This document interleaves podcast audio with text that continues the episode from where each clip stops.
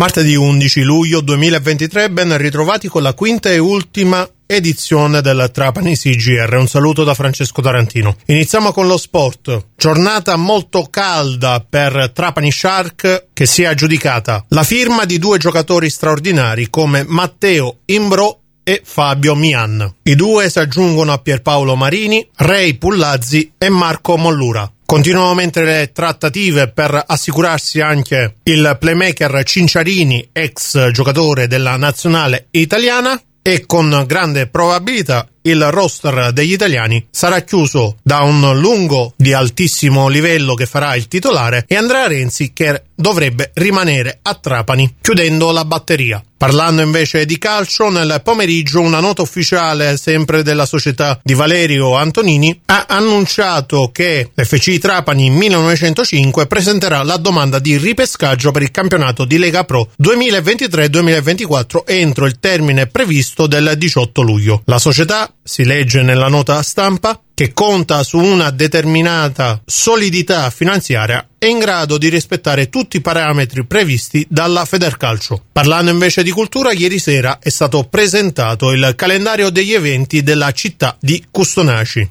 Questa è la presentazione rilasciata ai nostri microfoni dal sindaco Fabrizio Fonte. Il cartellone estivo della città di Custonaci è un cartellone importante perché prevede tutta una serie di iniziative a partire dagli eventi musicali, artistici, culturali eh, che vogliono accogliere turisti e visitatori che nel corso dei prossimi mesi insomma saranno presenti presso il nostro territorio. Credo che alla fine eh, si è riusciti eh, ad avere la possibilità mh, di allestire un cartellone che possa coinvolgere veramente tante persone a seconda delle loro passioni, delle, eh, delle loro attenzioni verso appunto un luogo che mh, da sempre attrae tanti, tanti turisti e che quest'anno ovviamente ancor di più si profila attraverso questa concezione che noi ci siamo preposti, ovvero quella del borgo, di eh, essere una destinazione turistica e non soltanto una meta di passaggio magari per eh, delle località limitrofe importanti. Ecco, la centralità di Custonaci assume proprio attraverso tutta questa serie di iniziative un momento focale dell'azione amministrativa di questi primi mesi.